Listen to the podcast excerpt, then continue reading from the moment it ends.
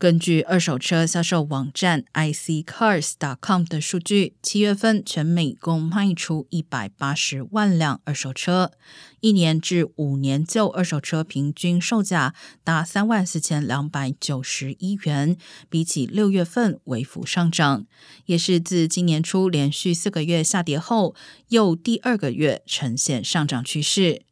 而加州的二手车平均价格略高于全美平均，一至五年旧二手车七月份出售均价为三万四千六百一十七元，在五十州中排名第十六贵。但比起阿拉斯加平均四万两千六百一十七元的全美最高二手车价，依然便宜不少。